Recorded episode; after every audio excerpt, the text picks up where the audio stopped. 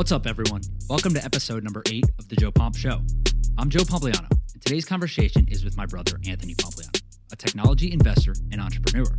Given the worlds of crypto and sports are colliding today more than ever, Anthony and I sat down to talk about it all, including why athletes like Saquon Barkley, Odell Beckham Jr., and Aaron Rodgers are all being paid in Bitcoin, the companies spending billions of dollars on sports partnerships, the future of NFTs, and more. This was an awesome conversation, and I hope you enjoy it. Today's episode is brought to you by Whoop, the personalized digital fitness and health coach. Monitor your recovery, sleep, training, and health with personalized recommendations and coaching feedback with Whoop. Train smarter, recover faster, sleep better, and now feel healthier with Whoop and their all new Whoop 4.0, the latest, most advanced fitness wearable on the market. The all new 4.0 is smaller, smarter, and designed with new biometric tracking, including skin temperature, blood oxygen, and more. The device also features an all new smart alarm designed to wake you up feeling refreshed and ready to take on the day. Plus, it was designed with their new Anywhere technology, so you can wear it with their new Whoop body sensor enhanced technical garments boxers, shorts, compression tops, leggings, and more. Just remove the band from the device and slide it into your garment of choice, and you're discreetly tracking your daily activity with Whoop. I've been wearing Whoop for over a year now, and it's drastically improved the way I approach fitness and think about my recovery. Not only is the device comfortable to wear, the app packs a ton of health information into a simple display that's easy to understand. Get the all new waterproof device for free when you sign up for Whoop 4.0 membership. For any members, if you have six months left on your membership, you can upgrade now and get the 4.0 for free. But here's the best part Whoop is offering 15% off when you use code Joe at checkout. Go to Whoop, W H O O P dot com, and enter Joe, J O E, at checkout to save 15%. Next up is Public Rec. Are you looking to upgrade your baggy sweats? It's time to check out Public Rec. Their best selling, all day, everyday pant is the perfect combination of indoor comfort and outdoor style. Myself, along with thousands of others, are wearing these, and trust me, they live up to the hype.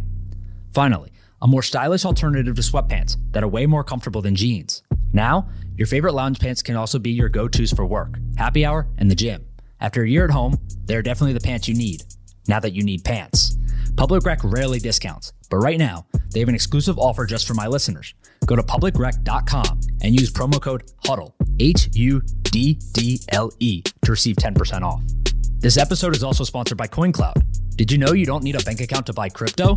CoinCloud makes it easy to buy or sell Bitcoin and 30 plus other digital assets with their digital currency machines. It's the most convenient way to make a transaction. With thousands of machines across the country, there's no need to connect your bank account or wait in lines. Plus, they offer live, 24 7 US based customer support. Simply put, CoinCloud wants to make it easy for you to get involved in crypto. Get $50 off in free Bitcoin when you buy $200 or more at any CoinCloud machine and use the promo code Joe. You heard that right. That's free Bitcoin. For details, go to coin.cloud slash Joe. That's coin.cloud slash Joe. And don't forget to use promo code Joe for free Bitcoin. All right. I am pumped to have my brother, Anthony, here today. Am I your best guest?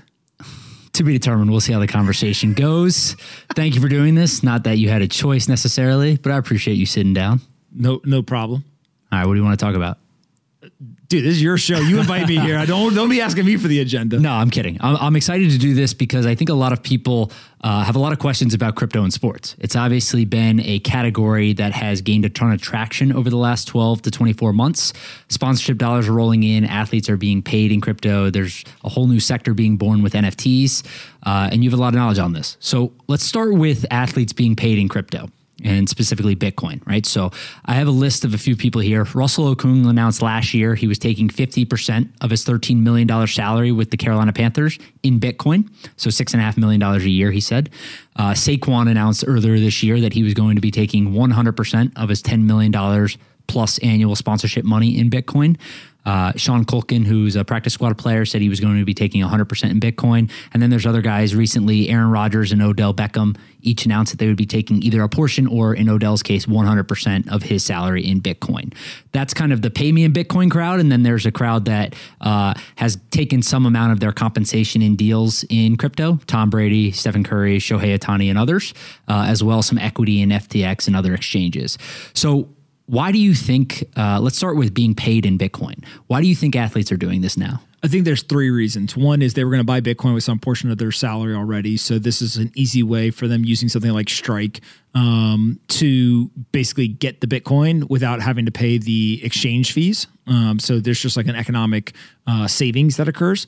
The second thing is uh, there's definitely like some branding opportunities here. So in some cases, they're being paid by a platform uh, to to take some of their salary in Bitcoin, or what they're doing is they're trying to position themselves to be seen as a, a investor, uh, a technology um, kind of focused individual um, that can lead to other you know branding deals sponsorship deals etc uh, and then the third thing i think uh, is that there is some people just literally running from trying to hold dollars, right? They, they see that, hey, look, I get paid a lot of money, in some cases, millions or tens of millions of dollars a year. And so I need to be able to protect my purchasing power. And it's one thing if you get paid, you know, $50,000 and there's 6% inflation. It's a whole nother thing if all of a sudden you get $20 million a year, right? You're just literally watching that um, get uh, kind of eroded away. And so whether it's because they want to save exchange fees, whether it's because uh, they see it as like a branding and, and sponsorship opportunity, or it's because they actually are worried from a more macroeconomic standpoint, uh, th- there's a whole bunch of people who are just arriving at the idea of like I should get paid in this asset and I should hold this asset on my personal balance sheet. Yeah, so I, I think that's a good point. But uh, one point I think people get sort of confused on, right, is like if you look at the NFL specifically, uh, the players that have done it in the NFL, the the collective bargaining agreement, the CBA between the league and its players, it's negotiated, does not allow people to be paid in Bitcoin. Correct. Right? So I think a lot of people say, are they technically being being paid in Bitcoin? Bitcoin are they not, etc. And I don't know if that's necessarily a point of contention, if it's even worth arguing. But structurally, how do these payments work? Let's use Russ as an example, who partnered with Strike. Yeah, so Strike, uh, I'm an investor in Strike, and, and what ultimately their technology allows you to do is use the Lightning Network to send uh, dollars across the Lightning Network. Uh, you can also just obviously send Bitcoin across Lightning Network as well.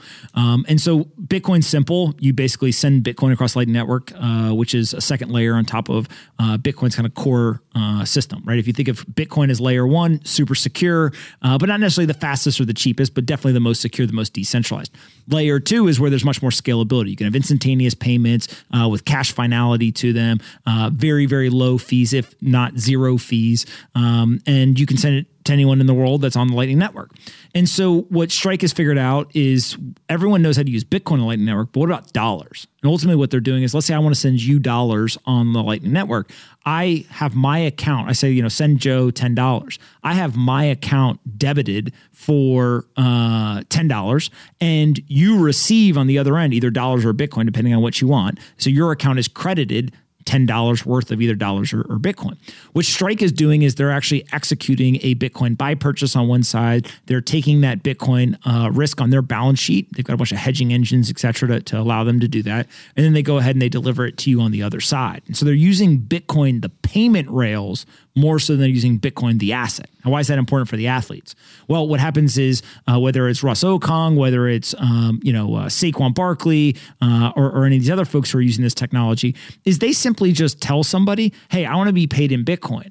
Right on their team, but their team, not their professional team, like their personal team, whether it's their manager, their financial advisor, whoever. That financial advisor goes to somebody like Strike and says, Hey, we want to get paid in Bitcoin. Strike has a feature, what you at home can use, or a professional athlete called Pay Me in Bitcoin. And what you get is you get brand new direct deposit information. And so they just turn around, they take that direct deposit information, and they say to, let's say, the New York Giants or to a sponsor, they say, hey, uh, can you please direct deposit not to the original account that you have? Instead, can you use these new banking details? They're, they don't know why you want to do it, but they say, yeah, sure, no problem. We'll, do, we'll just direct deposit to this new account. When they direct deposit, that account, Strike is actually taking the dollars that's deposited there and they're using their technology to then pay you in Bitcoin. And what you essentially are doing is you're telling them, hey, when you get a direct deposit into this fiat bank account, here is the uh, wallet address that I'd like you to send the Bitcoin to. That could be cold storage, could be on an exchange, could be all kinds of different places. So ultimately, that's where you know people are like, oh, you're not really getting paid in Bitcoin because you didn't convince the team to get paid in Bitcoin. Sure, like you can make that argument, but I think what's more important is the people who are receiving it are they receiving dollars or are they receiving Bitcoin? What is their intention? They want to be paid in Bitcoin. And so this is a way to get paid in Bitcoin without having to go and convince the NFL to change a rule that's been in place for decades. Instead, now you can say, look, I get paid in Bitcoin. And oh, by the way, you as the team, there's no uh, kind of obstacle that you need to, to jump over to make this happen. And if you want to pay me in dollars and I want to get paid in Bitcoin and we both can have that satisfied via this technology, then it's a win win for both of us. Let's go do it. Yeah. And I think one of the other ways to, to think about it is this ends up being a relatively small portion for a lot of these guys, right? There's obviously a difference between Sean Culkin, who says, I'm going to take 100% of my practice squad salary, that's whatever, call it 500K to a million dollars a year in the NFL, and I'm going to put it all in Bitcoin. That's a material part of his financial picture and his net worth. But then when it comes to someone like Odell Beckham Jr., who uh, is going to end up being paid with incentives maybe a million or $2 million this year from the Rams and says, I'm going to take 100% of that, he's going to make hundreds of millions of dollars, right? So, what portion of this do you believe for some of these guys is just, hey, look, I'm going to have a portfolio, hopefully at the end of the day, that's worth hundreds of millions of dollars, if not a billion plus and this is going to represent an allocation to digital assets, whether it's Bitcoin or something else, versus I'm going all in and I want to be paid all of my salary, all my endorsements and this stuff. I don't know if I know of an athlete um, that has uh, gone all in and like denominates their entire life in Bitcoin. Um, I do know that uh, probably Russ Okung or Saquon uh, Barkley are the two that uh, seem to best understand it and have put a material portion of their net worth uh, into Bitcoin. But I've got to imagine, you know, take Russ for example. Uh, I would be shocked if he had more than 50% of his net worth or his liquid portfolio in Bitcoin. It's, it's a big percentage, probably double digit percentage, but I doubt that it's over 50%.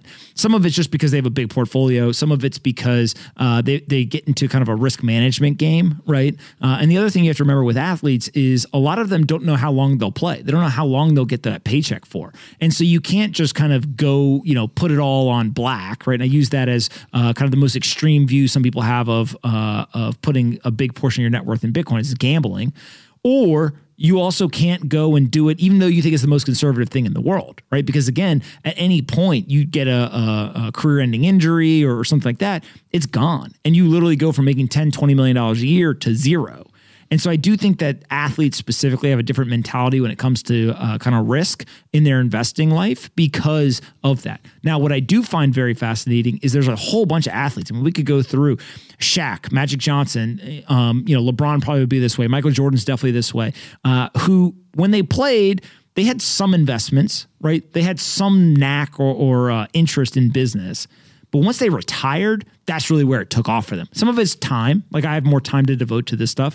Some of it is now I really have an understanding of my financial picture, right? Uh, but a lot of it I do think is you can be a better planner when you know that, okay, I can't count on $20 million a year coming from a, a team and then it might go away if you look at like maybe like a Michael Jordan, Michael Jordan probably really understands his income and what he can expect on an annual basis, but has nothing to do with playing right? It's investments, it's ownership of businesses. It's something that's more akin to like a professional business owner or investor than it is to an athlete. It just so happens to be he built a bunch of notoriety and was able to use that distribution to build companies early on because he played basketball. But now Michael Jordan is not a basketball player. Michael Jordan is an investor and a business owner. And I think that is um, kind of a, a very uh, freeing thing for a lot of athletes because once they retire and they're not playing anymore, now you transition from I'm an athlete who invests or I'm an athlete who owns a business to no, I'm just an investor and a business owner just like everybody else. I happen to have an advantage because people know me because of my athletic pursuit. Yeah. And I think one of the, the interesting things, and I'm curious your opinion on it, is like we all saw, uh, you know, the 30 for 30 broke. CNBC had some statistics that, you know, all these athletes were going broke once they retired X number of years afterwards.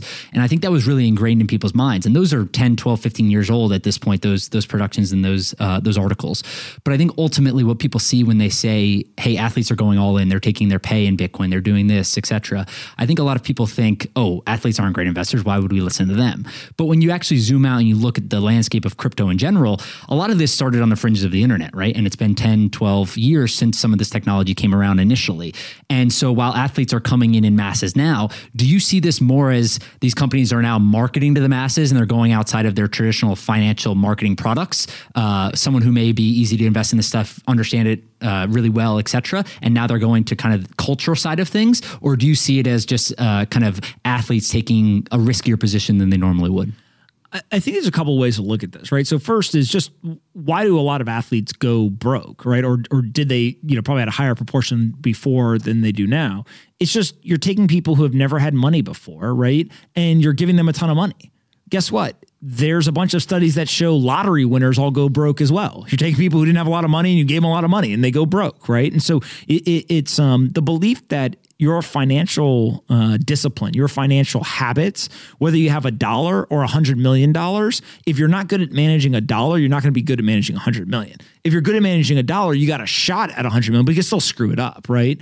And so I think that's one thing. Is just like we shouldn't expect there to be a high success rate if people didn't have success even before they had the money. The second thing is uh, there's a lot of folks who I think they used to rely on uh, kind of those around them. So their brother, their uh, high school friend, their college buddy, uh, their mom's, you know, uh, friend's son ended up being their manager, etc. And there was this belief that like you had to use the people who are close to you, and therefore those people ended up not being the best people in managing the money. And also there was all kinds of things around greed or uh, um, you know people stealing or making bad decisions, whatever. Now, what I think people are starting to wake up to is they're saying, okay, hold on a second. It's been hammered into my head a lot of athletes go broke, right? So, like, I know to be aware of this now. And I think the leagues and the teams have done a great job of being making people aware of that. The second thing that I think has happened is there's examples to point to.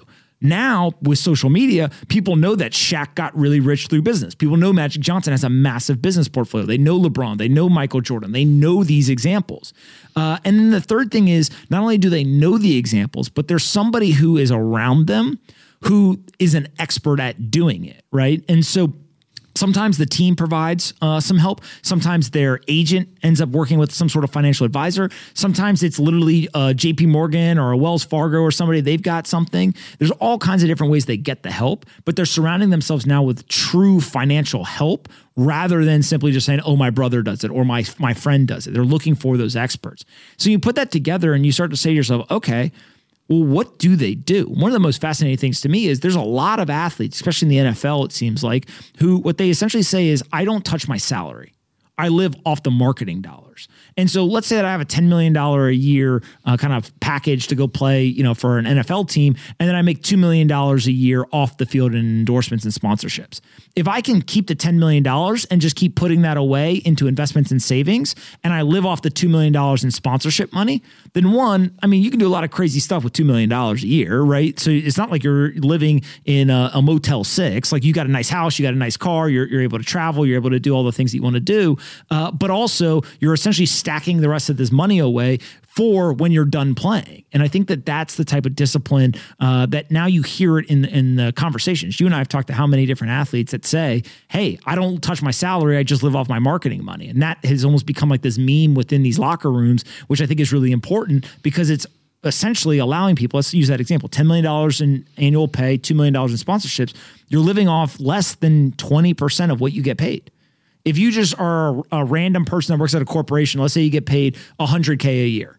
If you could live off 20K or less, that would be great financial habits, right? And so what they're really doing is they're just trying to figure out how do they structure their life in a way where they still are only spending a small percentage of what they make, but they can live the life that you know they want to live and, and that people almost would expect for somebody that makes millions of dollars a year. Yeah, and I would say that the other thing that sticks out a lot between the guys that we know is there's not as much uh, I would say like hey friends are going to manage my money right? It's Correct. it's much more structured not only because that's the right thing to do and, and I'm sure people are telling them these things and the teams and the leagues are telling them this but I think the social media aspect has a lot to do with it also right? People want to be known as good investors. You want to be known as the the Kevin Durant's of the world where uh, they're getting talked about in the investment space where they're being brought deal flow. So I think that's a huge part of it. And then the other side of it too is like a lot of these athletes have an immense opportunity from an age perspective and the time that they have on the horizon right? So one of the examples I always use is Patrick Mahomes. And to my knowledge, he hasn't necessarily done anything in the Bitcoin or digital asset space, but he's 25 years young years old, I believe now or younger. Uh, he's going to make 500 million dollars on his current contract, which is an absurd amount of money. But he's super young, right? So it gives him a massive advantage from a cash flow perspective early on in his career. And everyone knows just the time value of money and the compounding and everything. If you have money for 30 years, 40 years, 50 years, and you're able to invest it early on in your career, it's going to expand quickly and rapidly and aggressively if you're able to do it right. And he's made a bunch of really good investments in Whoop, Hyperice. Uh, he owns equity stakes in ML, in an MLB team, the Kansas City Royals Royals, an MLS team, etc. Uh, but I think that what we're seeing now is these athletes take much greater advantage of that. I do think that there's um, a mentality shift between taking cash versus the equity. They've seen this story too many times where somebody took cash and the equity would have been worth more. Um, also, there's been this celebritization, if you will, um, of angel investing and tech investing and all that. So, so there's obviously uh, some stuff going on there. And then the other thing that I would say is, uh, you know, in Mahomes' case, for example, I don't know exactly what the rules are, but I got to imagine part of uh, the pitch to him as to why he should stay with the Kansas City Royals, sign a contract, etc., is like, hey, by the way, we can help. We can't give you equity ownership in the uh, uh, in the uh, Chiefs, right? I'm, I'm sorry, in the Kansas City Chiefs, but we can help you buy equity in these other entities around town that happen to be here in uh, in our hometown. And so, are they directly pitching that? Is that part of the contract? I'm not sure how that all works, but it doesn't surprise me that there's a, an understanding among athletes of owning equity is important. And you know, it begs the question: like, how many athletes, once they're done playing, are going to try to buy a team? Um, I don't think I'm aware of a single NFL owner who was a player who now owns a team. Maybe, maybe there was. No, I think the only you know, like major majority owner I can really think of uh, across major professional sports. Michael Jordan for sure.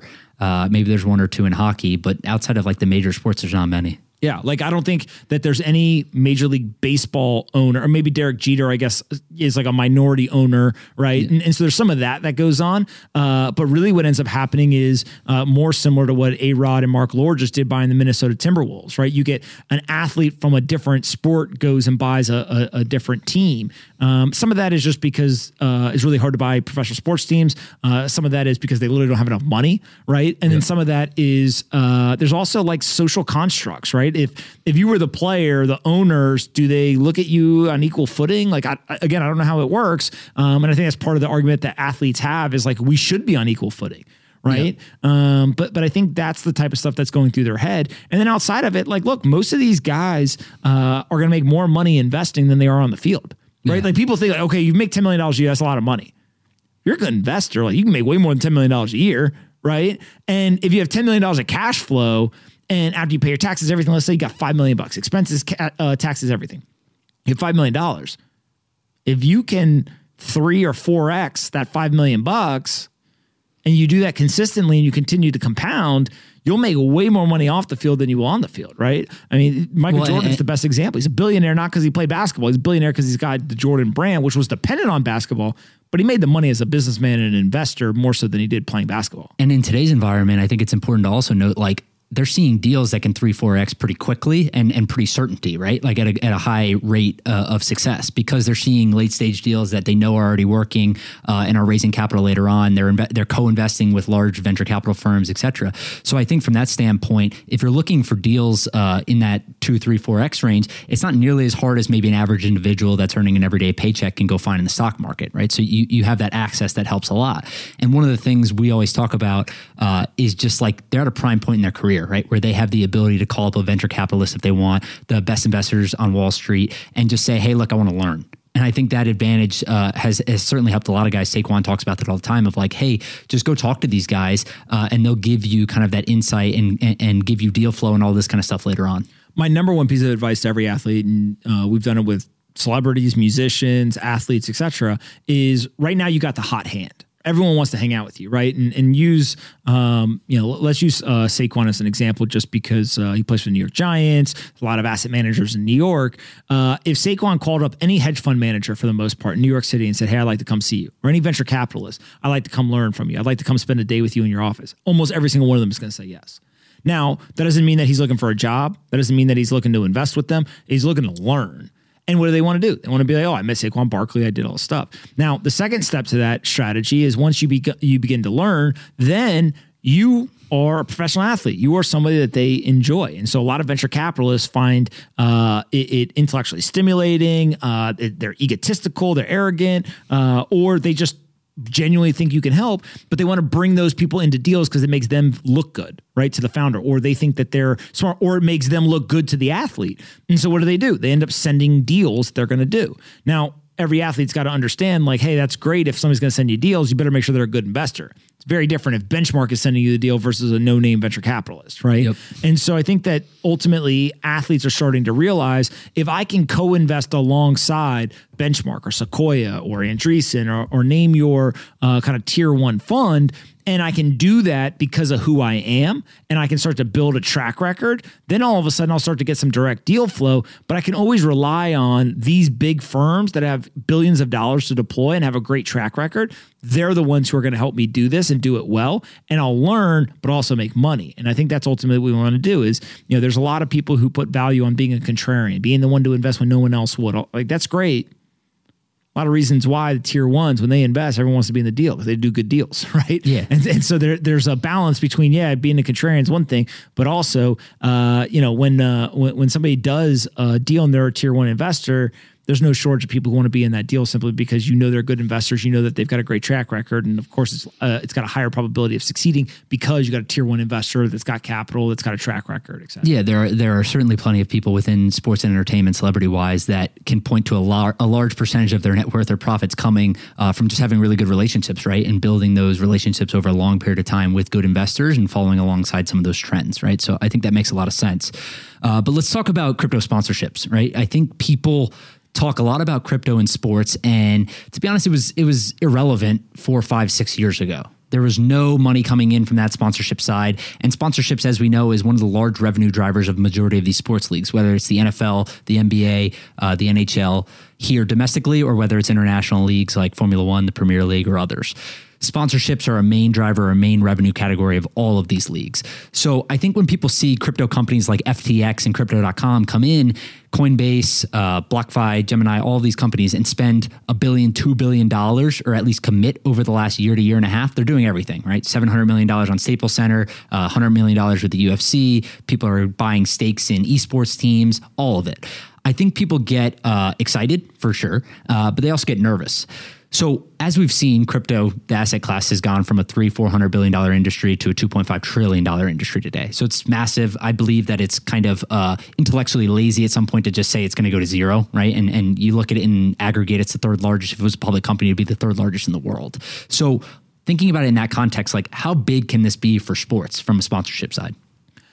Well, I think just generally what we're seeing is uh, whenever you have a fast growing industry, uh, fast growing being measured by the amount of capital that's being invested, by the valuations of the companies, uh, the number of uh, open roles, the number of filled roles and kind of total employees, the number of economic output uh, or value captured, uh, the number of companies going public, the revenues. Like there's so many different ways to measure where's fast growing industry the Bitcoin and cryptocurrency industry is by far probably the fastest growing of all technology industries in the entire world.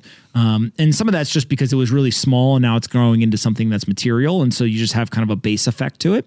Uh, but it's still, you know, how many billionaires have been minted in the industry? A lot. And so when you start to look at um, kind of what's happening, that just means that the industry is flush with cash. The investors are flush with cash. The founders are flush with cash. The employees are flush with cash. The users are flush with cash, right? All of that. And so when that happens, everyone's willing to pay more. They're willing to pay more to acquire users. They're willing to pay more for sponsorships. They're willing to pay their employees more. They're willing to pay more for services. Like everything, when you have more money, ends up being uh, kind of more attainable. And so when you start to see some of these sponsorship deals, right? I go all the way from like, let's do non-sports to sports, right? So take like BlockFi for example, where BlockFi ran this national campaign for their new credit card. They had billboards and uh, signage in airports and train stations, subways. Like they literally took over the country as best they could by pouring money into this national campaign. It worked. One of the fastest growing credit card launches in history. Now, if you go and you look at something like FTX, FTX two, three years ago was relatively unknown. Nobody even knew who Sam Bankman Fried was. Nobody knew about FTX.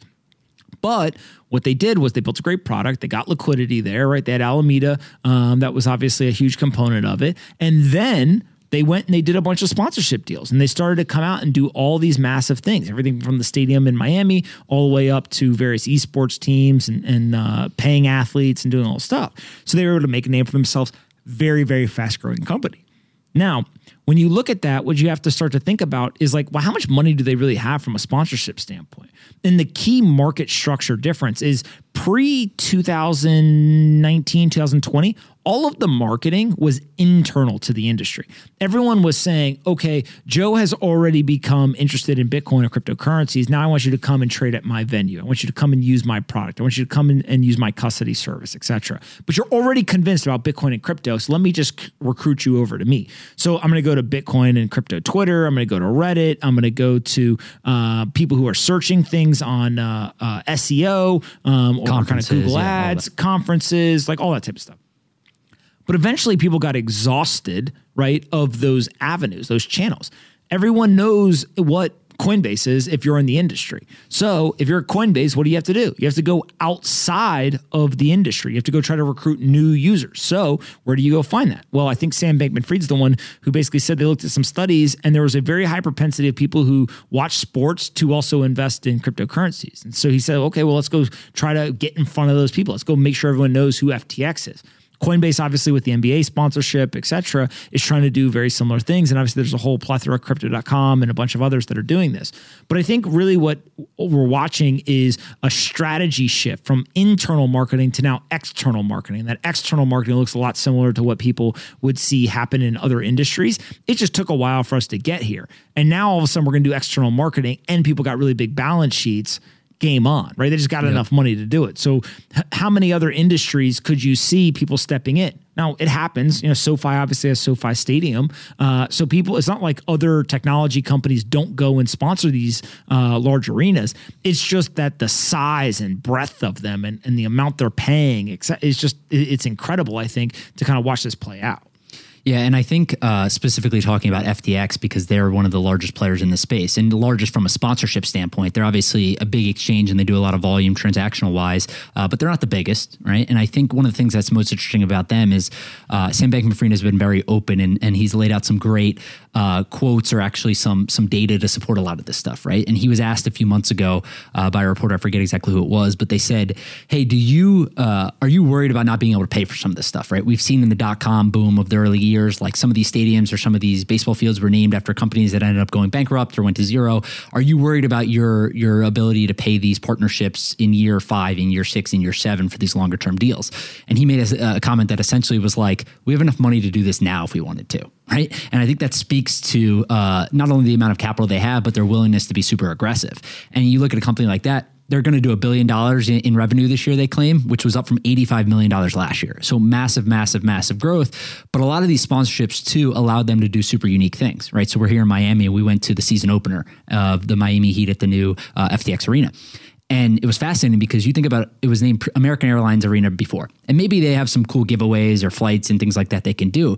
But when you look at it compared to FTX, a digital company that has the ability for you to go download their app and give away r- real crypto and NFTs and stuff like that, it was fascinating. And the two things that they did specifically were every fan that entered the stadium or the arena uh, was given a t shirt, right? like any other company would do, but there was a barcode or QR code on there that when you scanned it, you were given an NFT. You have to go on their platform, create an account, download the NFT. So there you go, right? They're, they're reducing their customer acquisition costs through that.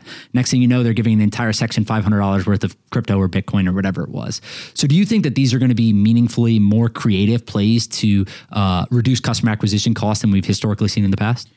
I think that you have to do it, right? Because the more competition that happens, the traditional channels get commoditized. So you have to go places where no one else can go. Where do you have the advantage? It's just classic marketing, right? How do you arbitrage attention? How do you arbitrage conversion?